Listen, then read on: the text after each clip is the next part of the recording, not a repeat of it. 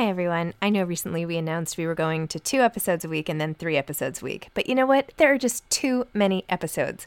So we are going to back to five episodes a week.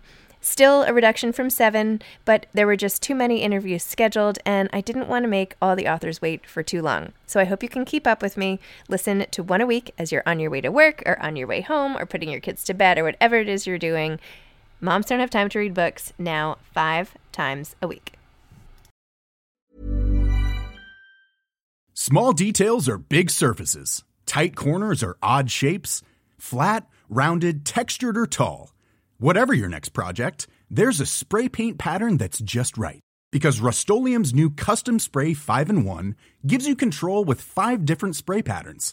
So you can tackle nooks, crannies, edges, and curves without worrying about drips, runs, uneven coverage, or anything else. Custom Spray 5 in 1. Only from Rust Hiring for your small business? If you're not looking for professionals on LinkedIn, you're looking in the wrong place. That's like looking for your car keys in a fish tank. LinkedIn helps you hire professionals you can't find anywhere else, even those who aren't actively searching for a new job but might be open to the perfect role. In a given month, over 70% of LinkedIn users don't even visit other leading job sites. So start looking in the right place. With LinkedIn, you can hire professionals like a professional. Post your free job on linkedin.com slash people today. Mom deserves better than a drugstore card.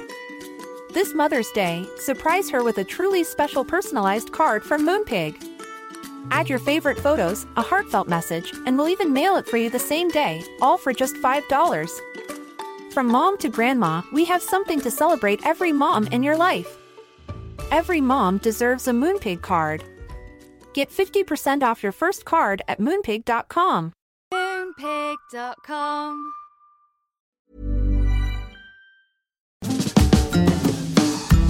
Hi, I'm Zibby Owens, and you're listening to Moms Don't Have Time to Read Books. This 30 minute podcast features a new author interviewed by me every single day, 365 days a year, for about 30 minutes. I am also the publisher for Zibby Books, which publishes 12 books a year in fiction and memoir. Our books are already out now. You can check it out on zibbybooks.com. And we have a magazine called Zibby Mag, where we have lots of wonderful essays and lifestyle features. That's at zibbymag.com. We have classes at zibbyclasses.com. And I recently opened a bookstore in LA called Zibby's Bookshop at 1113 Montana Avenue at 11th Street in Santa Monica. I hope that you are able to enjoy some of our other offerings. But this here podcast is the basis of all of it and started in 2018. And no matter what I do, this is basically my favorite thing. Enjoy.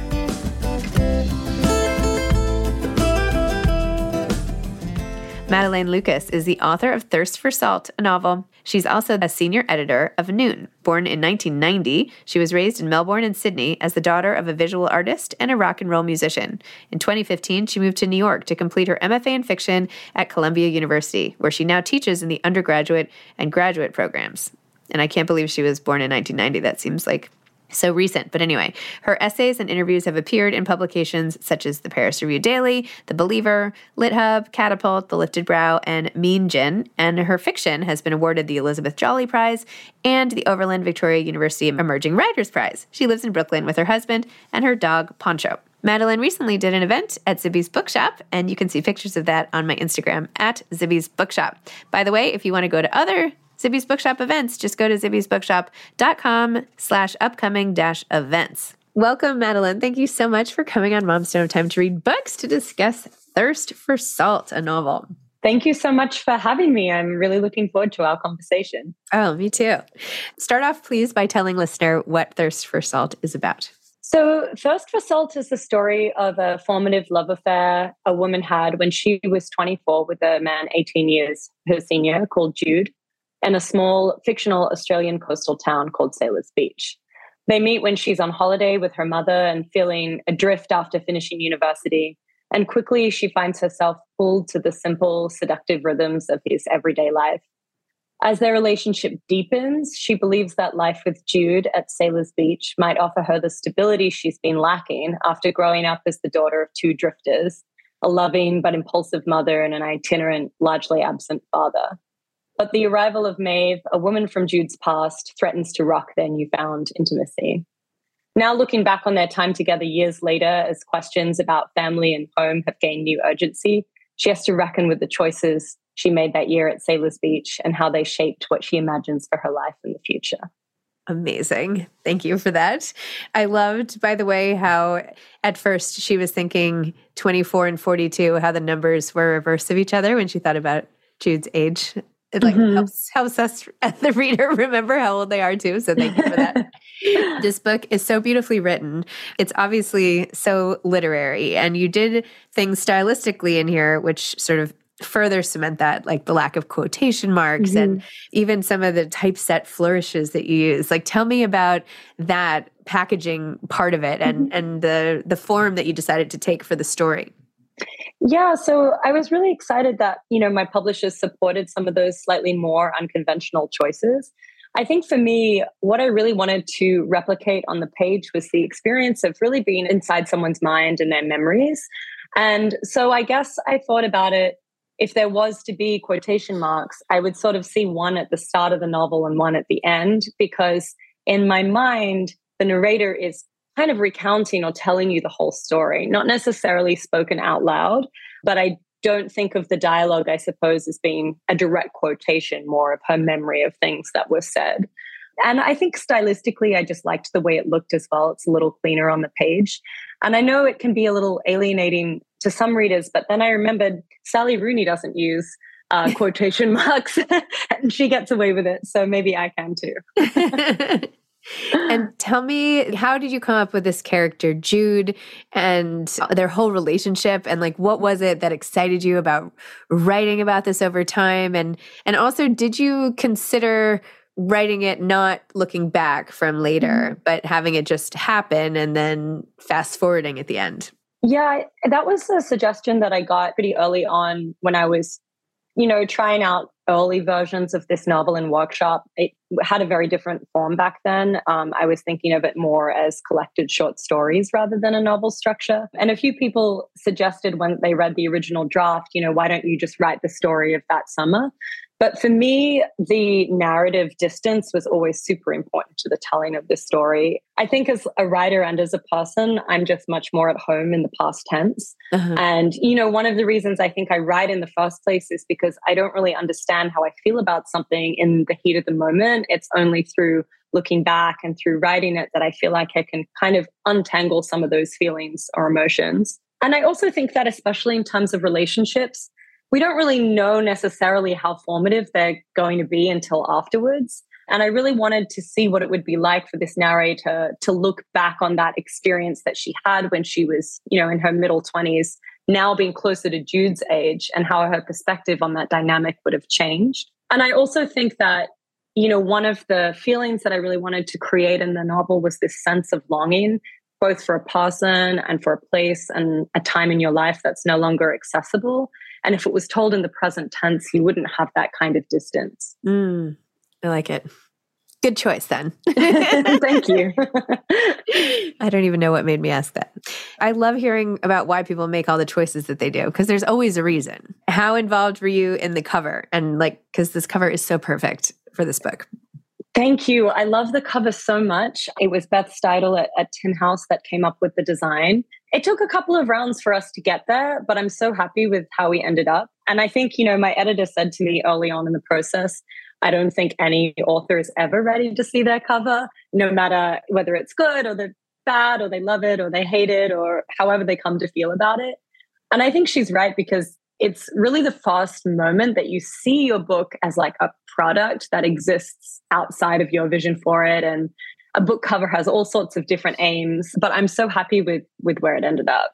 And i love this idea of like a woman being alone in the water because that's such a big theme of the novel too. Totally. Yes it's amazing. What do we think about relationships that take place across big age gaps? I mean this is something uh, you know, a, a, modern trope that is used all the time. Not all the time, mm-hmm. but it mm-hmm. happens. And um, my grandfather's second wife was younger than my mom. Mm-hmm. So I'm, you know, there are lots of relationships across time. And what do you think some of the the pitfalls or some of the I don't know, what should we take away from their from their relationship about sort of big gaps? Yeah, I suppose one of the things I wanted to do in the novel is kind of resist coming out as for or against, or this is problematic or it's not problematic, and just kind of wade into some of those complications that can happen when there's a, a, gap between ages. And I think you're right. I think it is like a familiar trope or a cliche. And that's part of the reason I wanted to investigate it, because I think, you know, cliches exist for a reason. These are patterns that happen. But I felt like I could bring maybe a little bit more nuance to this relationship than I'd seen portrayed otherwise. I think, particularly in pop culture, if we look at the age gap between a young woman and an older man, it's often told from his perspective, right? And it's his desire for her that drives the narrative. And so for me, I think the question of like, what is this younger woman looking for in in Jude, in this older man, that was kind of more interesting to me. And yeah, I just wanted to show the ways that she can also have agency, that she might also be teaching things to him or reminding him of things that he's forgotten at that point in her life. So yeah, I think in a lot of ways I just kind of wanted to wade in and ask those questions rather than answer them. Wade in is a good, you know, analogy for this book too. Yes, no pun intended. But yeah.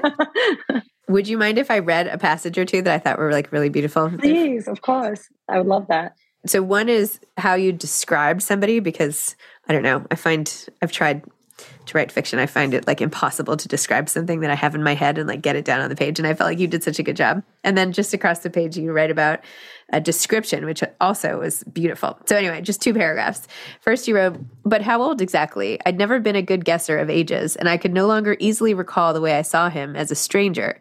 His face would become more familiar to me than my own father's, the crease between his brows that reminded me of a cowboy in an old movie bump on the bridge of his nose where it might once have been broken, though that day as he stood in front of me, wet hair wilting the collar of his shirt, patch of damp above his breast pocket like an ink stain, I couldn't guess how. A drunken fall, a fistfight, some feat of athletics long ago. He was handsome, though not in the way I imagined he would have been when he was younger.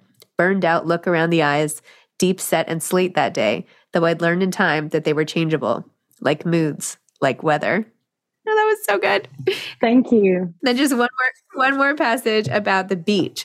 Bondi Beach was crowded with bodies browning in the sun, tourists staying where the waves were waist high, never going out too deep, afraid of what might lurk beneath the dark and choppy water. Sand, hot and grainy and yellow, burned your feet to walk across it. It was not like sailors, where bush grew around the fringes of the shore, making it feel sheltered, secluded. Down south, the sand was soft and white as baker's sugar, and you could scoop up handfuls of seawater, pool it in your cupped palms, and watch it run clear as it slipped through your fingers. Oh, so good. You read that so beautifully. Thank you. Oh, thanks. It's so it is so beautifully written. It's so evocative. Like I feel like every the way you write it it's calming.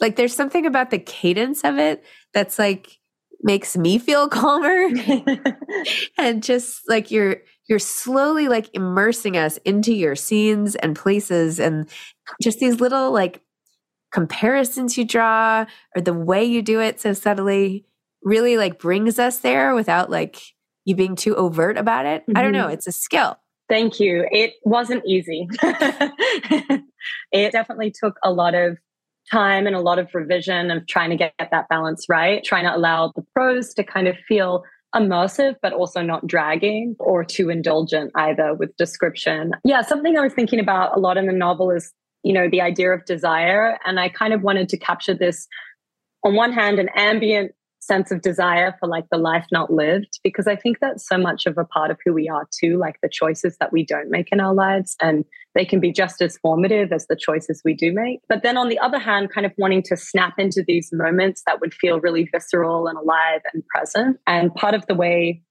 I, you know, tried to do that was through the descriptions of the landscape to just try and bring the reader into those scenes and into that place. I love it. I would like to go there. he made it up. well, it is based on a real town. A lot of Sailors Beach is drawn from the south coast area of New South Wales, the Jervis Bay region. And it is that gorgeous. You know, the sand is white, the water is turquoise, and the best places do feel really secluded and private and empty. It's less and less that way now, which is partly why I gave the town a fictional name. It gave me a bit more flexibility. the specific beach I had in mind, Hyams Beach, is now a very kind of popular, wealthy tourist destination. And it's changed a lot from how I remember it from when I was a child. I literally yesterday, Tracy Cox, who hosts one of our shows, and I used to host a show with her. Anyway, she posted this be- a place that sounds a lot like what you were describing. She said where it was, mm-hmm. but anyway, I literally wrote back and I was like, "Where are you? I'm getting on a plane. Like, I have to be where you are. It is the most gorgeous place. So, you know, Australia is a little too far to hop, hop over Yeah. and go to, but um, it sounded just amazing. When you're ready to pop the question, the last thing you want to do is second guess the ring. At Bluenile.com, you can design a one of a kind ring with the ease and convenience of shopping online. Choose your diamond and setting. When you find the one, you'll get it delivered right to your door. Go to Bluenile.com and use promo code LISTEN to get $50 off your purchase of $500 or more. That's code LISTEN at Bluenile.com for $50 off your purchase. Bluenile.com code LISTEN. I'm Sandra, and I'm just the professional your small business was looking for. But you didn't hire me because you didn't use LinkedIn jobs. LinkedIn has professionals you can't find anywhere else, including those who aren't actively looking for a new job but might be open to the perfect role, like me. In a given month, over 70% of LinkedIn users don't visit other leading job sites. So if you're not looking on LinkedIn, you'll miss out on great candidates like Sandra. Start hiring professionals like a professional. Post your free job on linkedin.com/people today. Mom deserves better than a drugstore card. This Mother's Day, surprise her with a truly special personalized card from Moonpig. Add your favorite photos, a heartfelt message, and we'll even mail it for you the same day, all for just $5. From mom to grandma, we have something to celebrate every mom in your life. Every mom deserves a Moonpig card. Get 50% off your first card at moonpig.com. Moonpig.com. I really liked the depiction of the, what is your main character's name? I'm sorry, I always forget names. She's actually anonymous, so that's oh great. good, great. Thank you for sparing me that. Well, I like the anonymous character's relationship with her mom Mhm. and how, like, her de facto and the closeness to her mom and the things that they understand about each other and don't and all of that. Tell me about that relationship and how how it was writing that and just all about that. Yeah, I'm I'm so glad that that came through because even though, you know, there is this kind of central love affair at the core of the novel, I really did want it to grapple with many different kinds of love and the narrator's relationship with her mother is, you know, one of the most important versions of that. And you know, in a lot of ways I think of the novel as being a kind of very specific kind of female coming of age story. And I think so much of coming of age as a young woman and the choices you make are really influenced by the choices you saw your mother make, whether you're trying to choose actively against them or you're trying to emulate them. I don't know. I just feel like it's always kind of in conversation with your mother and, and her life, especially when it comes to her relationships with men or, you know, her decision to have children and things like that. So, yeah, I did in a lot of ways see the narrator's relationship with her mom in some ways be more central to her relationship with Jude. And part of that as well is that the narrator was raised until she was 12 as the only child of a single mother. And I think that also affects the dynamic. Um, you end up taking on different roles for each other. And part of that is based on my experience too, growing up for many years, uh, you know, as the daughter of a single mother and how you form a kind of special closeness, I think. And then you had a sibling, or what happened then? Yes, um, two younger half brothers. Interesting. My narrator has one younger half brother. I, I couldn't quite manage to. I didn't have space for that many characters. and I read in your bio you have a rock and roll musician father. That's right. Yeah. And what was that like? Or were they divorced? Is that why you were sing- had a single mom? Or, yeah. Yeah. My parents, like my narrators, separated when I was very young, and we moved around a lot when I was growing up. So a lot of this novel is not autobiographical at all, but there are elements drawn from my own childhood, especially what it was like to sort of grow up with creative, somewhat transient parents. But my dad is great. He's actually you know, the opposite of a cliche rock and roll dad. Um, he was very hands on when I was growing up. He's an amazing cook. He cooks like an English grandmother. I don't know. I think growing up the way that I did definitely taught me that people are always full of, you know, more complexity than you'd imagine. Wait, I've never heard somebody to be described as cooking like an English grandmother. What does that even mean? What does an English grandmother cook like? I'm like thinking porridge or something when you say that. You know, like like Sunday roasts um, uh-huh. He bakes bread, you know, upside down cakes, kind of classic old school. Wow. yeah. Very traditional. He was raised by his English grandmother. So I think a lot of that trickled down. Got it. and what kind of musician? Are you musical too?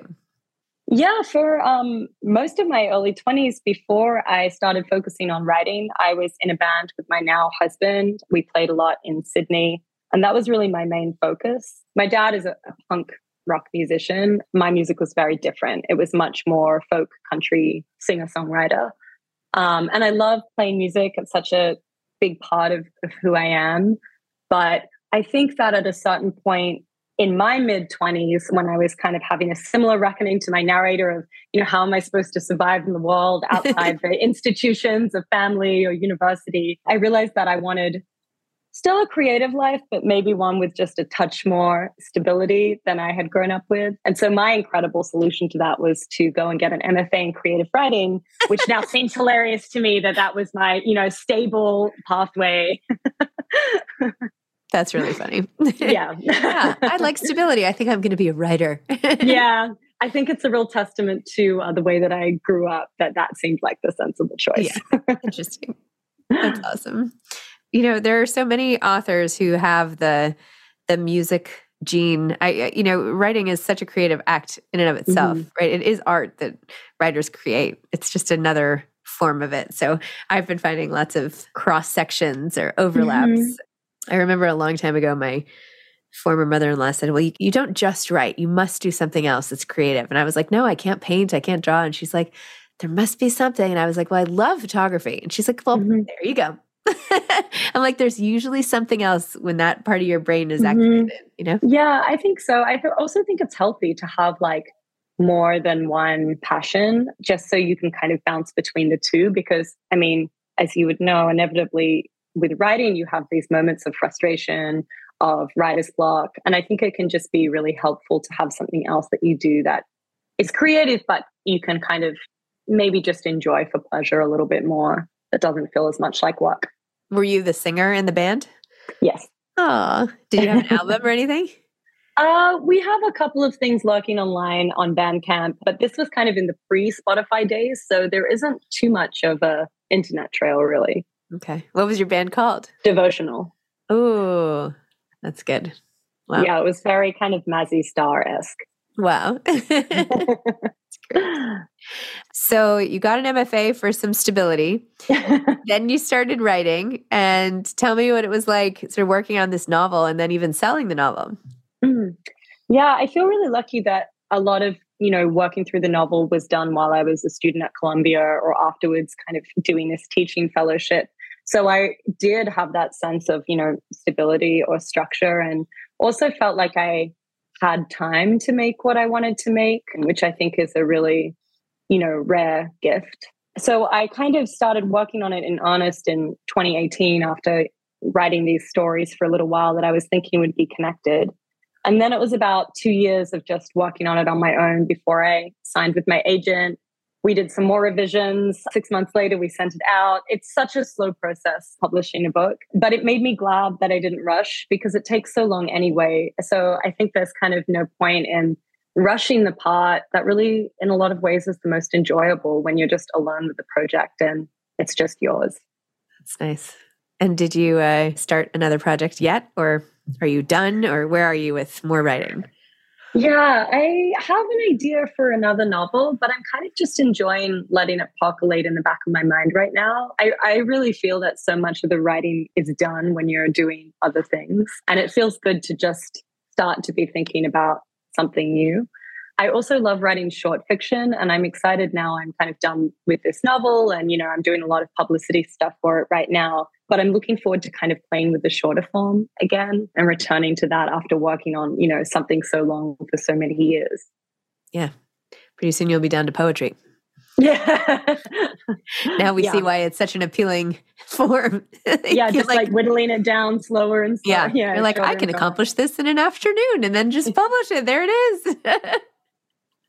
Very rewarding. So, what are some of the books that you love or have loved in the past or are reading now?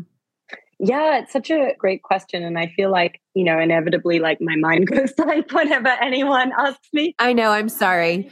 I always do that too. But I can tell you for sure some some favorites that I've returned to, you know, during the process of working on Thirst for Salt. I loved The Friend by Sigrid Nunez. You know, we were talking about dogs just before this call got started. There's an important dog character in Thirst for Salt too. And I think it's such a beautiful book. And even though its its themes are quite heavy in terms of grief and suicide, I do find it really affirming and comforting to read because I think it it's a reminder that there's always something to be gained from love, even if it inevitably risks, you know, is there's a risk of loss.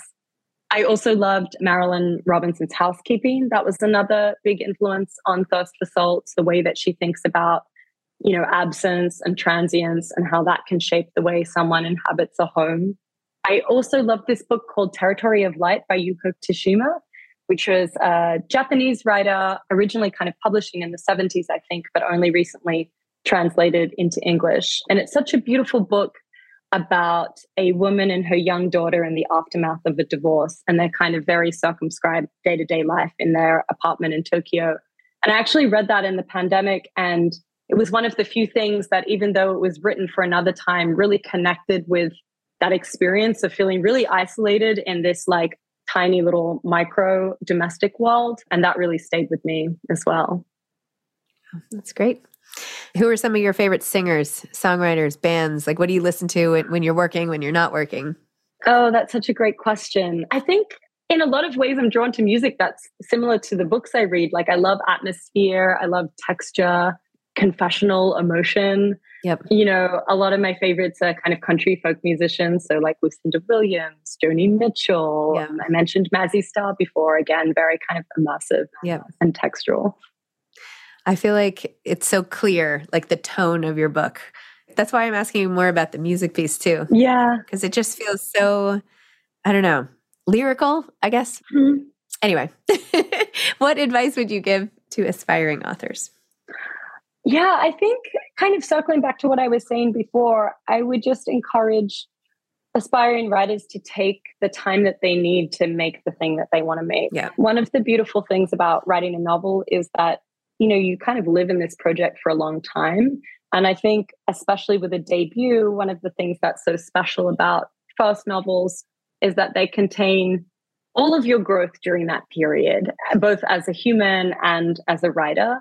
And you know, the rewards of publishing are really highly unpredictable. So I think that it's also just important to trust your own vision and try and remain focused on, you know, the story that is most important for you to tell. Because I feel like there's no other reason to do it. Amazing. All right. Well, thank you so much, Madelaine. And congratulations on Thirst for Salt. Thanks again for doing an event at Zibby's Bookshop in Santa Monica. Again, I'm so sorry I wasn't there. yeah, it was a pleasure. Hope our paths will cross soon. Yeah, thank you so much. Thanks for chatting with me. My pleasure. Thank you. All right. Okay, Take care. Bye. Bye bye. Thanks for listening to this episode of Moms Don't Have Time to Read Books. Don't forget to follow me on Instagram at Zibby Owens and at Moms Don't Have Time to Read Books. Also, sign up for my newsletter at zibbyowens.com and sign up for my virtual book club and meet lots of authors on Zoom every other week. Thanks so much to Steve and Ryan at Texture Sound for the sound editing. And thank you to Morning Moon Productions for providing this fantastic intro and outro music.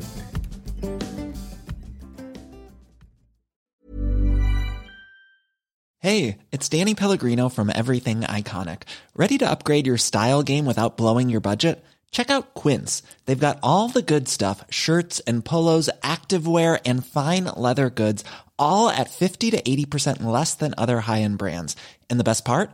They're all about safe, ethical, and responsible manufacturing. Get that luxury vibe without the luxury price tag. Hit up quince.com slash upgrade for free shipping and 365 day returns on your next order. That's quince.com slash upgrade. Mom deserves better than a drugstore card. This Mother's Day, surprise her with a truly special personalized card from Moonpig. Add your favorite photos, a heartfelt message, and we'll even mail it for you the same day, all for just $5. From mom to grandma, we have something to celebrate every mom in your life. Every mom deserves a Moonpig card. Get 50% off your first card at moonpig.com. Moonpig.com. This message comes from BOF sponsor eBay. You'll know real when you get it. It'll say eBay Authenticity Guarantee. And you'll feel it. Maybe it's a head turning handbag, a watch that says it all jewelry that makes you look like the gem, or sneakers and streetwear so fresh every step feels fly. eBay gets it. So look for the blue check mark next to that thing you love and be confident that every inch, stitch, sole, and logo is checked by experts. With eBay Authenticity Guarantee, you can trust that feeling of real is always in reach. Ensure your next purchase is the real deal. Visit eBay.com for terms.